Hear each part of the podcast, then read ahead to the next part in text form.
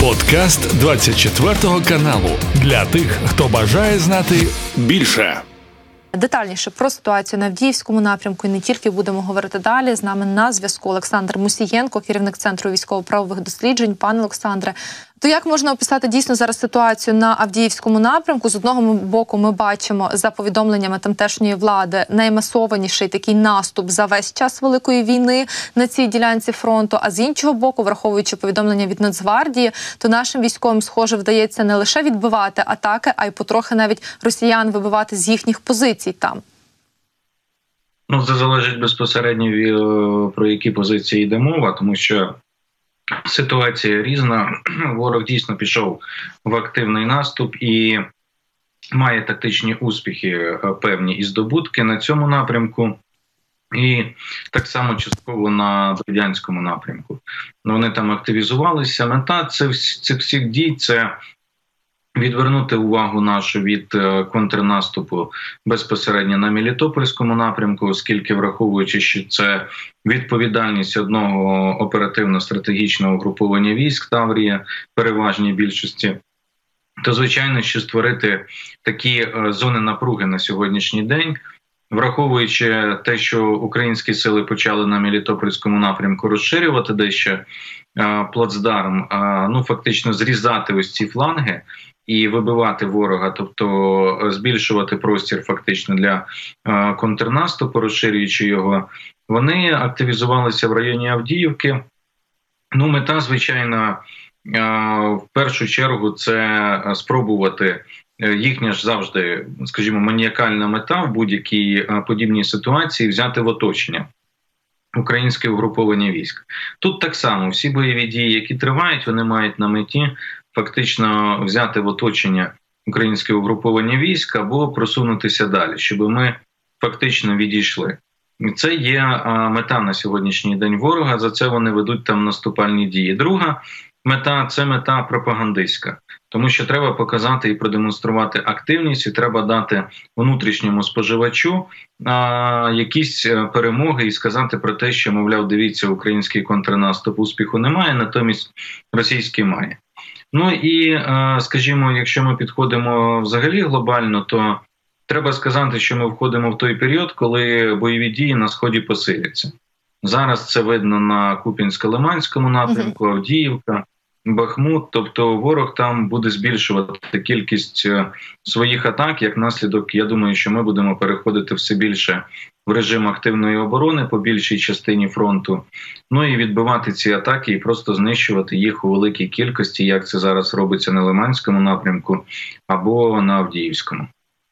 А стосовно стосовно півдня, от е, власне тут е, в якому стані фактично фронт зайде, так би мовити, уже в таку глибоку осінь, перейде в зиму.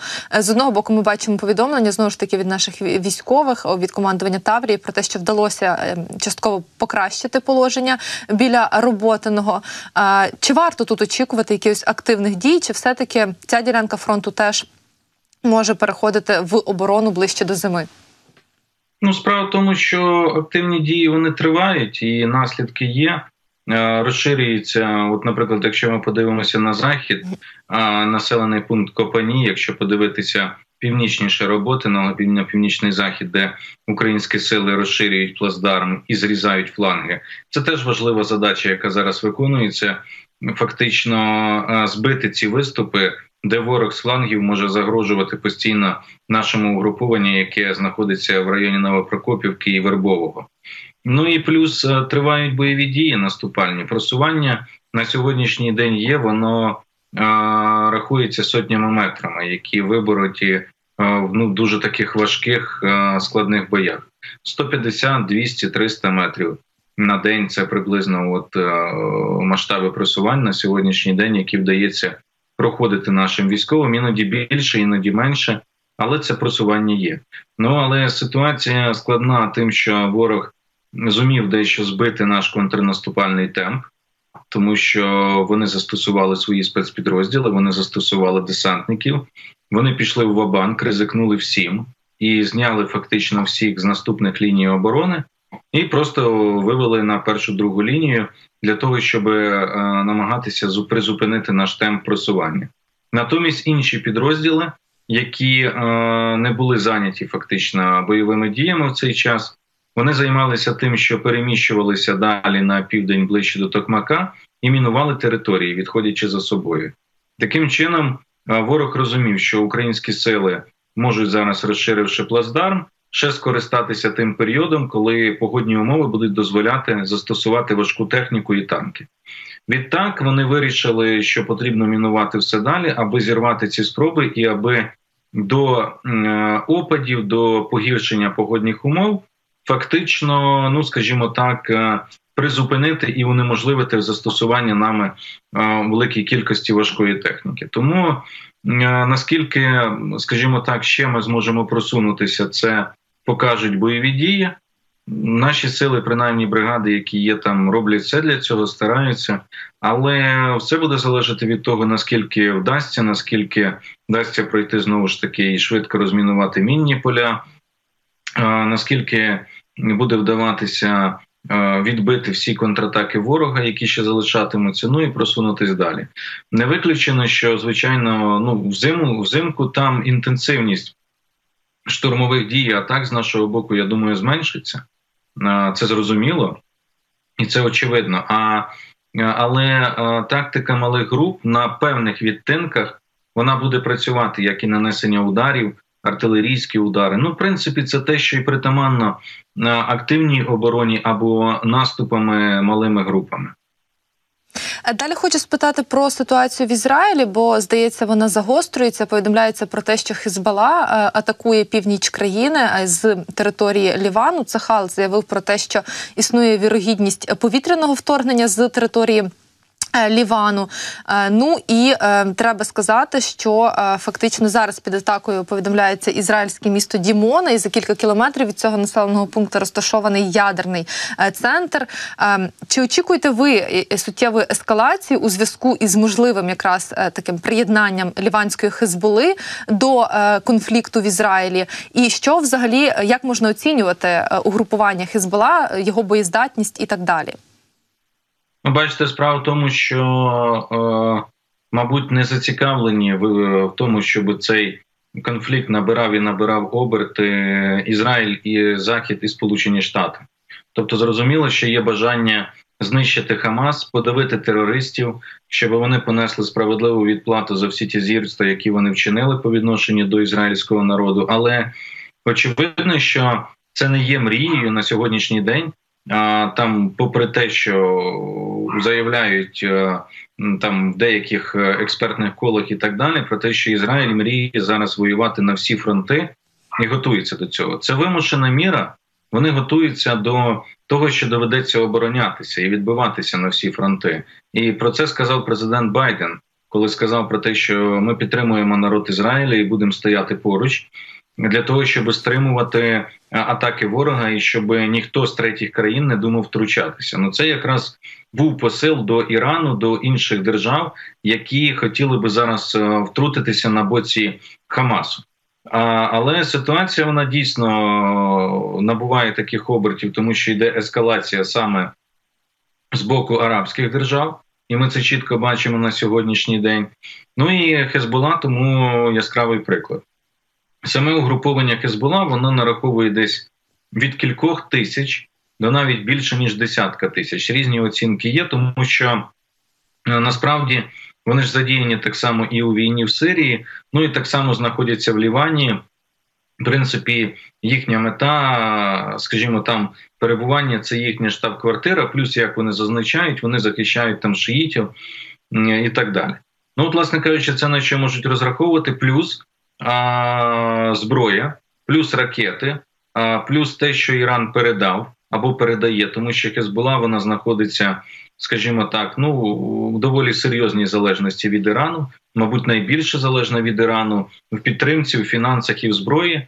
Ну тому, от, власне кажучи, це такі контингенти. Ну зараз ви бачите, що загалом терористичні рухи такого спрямування вони можуть активізовуватися, до речі, не тільки на Близькому Сході, а й в Європі де можуть бути певні анклави, і куди сьогодні під виглядом мігрантів з країн близького сходу і Африки можуть проникати, зокрема, і представники різних терористичних груп. І це до речі, наряду з ситуацією в Ізраїлі може бути а, якраз і російським планом, російсько-іранським, можливо, там десь а, за лаштунками Китай, який мігрантів відправляти не буде, він ніколи так не буде діяти напряму і не збирається, але якийсь політичний зиск з цього свій потім отримає. Це так само треба розуміти.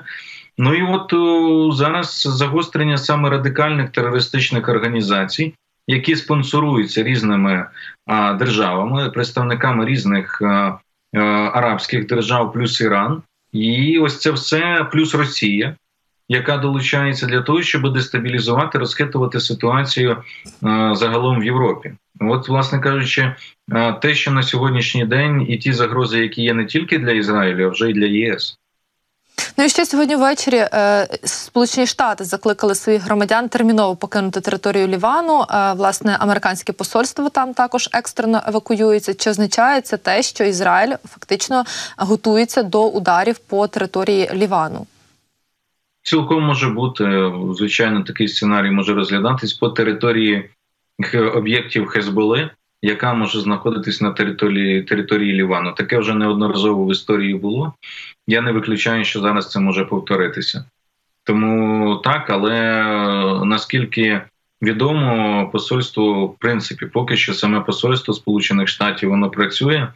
Вони не покидали території. Лівану знаходяться там. До речі, посольство Сполучених Штатів в Лівані це так просто як відступ сказати. Нагадує фортецю. Там нове посольство, куди, скажімо, коли є загроза бойових дій. Доїхати автівкою неможливо, можна тільки долетіти гелікоптером. Там така особливість. Тобто, це потужний форт, потужна фортеця. Я думаю, що якраз там представники посольства будуть перебувати до останнього. Ну але була заява про те, що, начебто, якраз е, американське посольство в Бейруті екстрено евакуюють. Ну зрештою, все одно побачимо більш точнішу інформацію. Я думаю, ще е, трохи згодом. Е, тим часом Ізраїль фактично так завдає ударів авіаударів по Хамасу, по сектору Газу і готується до наземної операції. Хочу вас спитати, як може виглядати зачистка сектора Газу, наскільки вона може бути складною з військової точки зору, з одного боку, враховуючи. Е, масштаби і можливості е, ізраїльської армії, а з іншого боку, щільність забудови сектора Гази і рівень е, забезпеченості бойовиків там. Ну, це не проста операція. Насправді вона важка, тому що е, зона забудови плюс руїни, плюс підземні тунелі, підвали, яких дуже багато, дуже багато місць е, сховищ, де можуть перебувати е, терористи. Плюс ну це це дуже важко насправді з точки зору ведення військових бойових дій. Але звичайно, що після того як проведена масштабна, ну скажімо так, масштабне застосування авіації, нанесення ударів, ну це може бути дещо простіше. Хоча знову ж таки, я думаю, що Ізраїль тому і готується насправді, тому і залучає великі сили до цього, щоб підстрахуватися і щоб провести ці наступальні дії максимально ефективно протягом кількох днів і провести безпосередньо. Зачистку цих територій. Ну те, що їм це вдасться, я думаю, що так. У мене майже немає сумнівів. Просто що це буде важко і займе е, трохи часу. Ну і е, зокрема, британський The Economist е, випустив великий матеріал е, власне про події в Ізраїлі, і там оцінюють фактично, ну так би мовити, недоліки і загалом факти, які привели до того, що бойовики Хамас все ж таки змогли провести таку досить успішну атаку. І, зокрема, повідомляється про те, що це був ем, провал ізраїльської розвідки на всіх рівнях. А як ви загалом оцінюєте? Те, е, чому стала можливим така успішна атака бойовиків Хамас. От, зокрема, як писав ем, е, Фрідман про те, що близько мільярда доларів було витрачено на якраз цю лінію кордону, яка відмежовувала е, Ізраїль від сектора Гази, і незважаючи на це, бойовикам Хамас все ж таки вдалося прорвати цей рубіж. Які ви робите висновки, як так могло статися?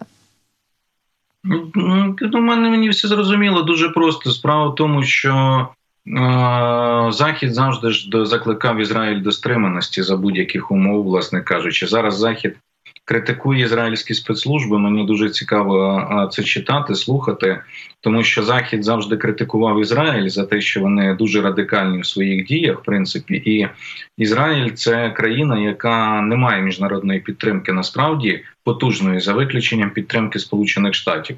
Так дуже часто якраз підтримують Палестину. Інших там терористів радикалів і не підтримують Ізраїль. Так склалося.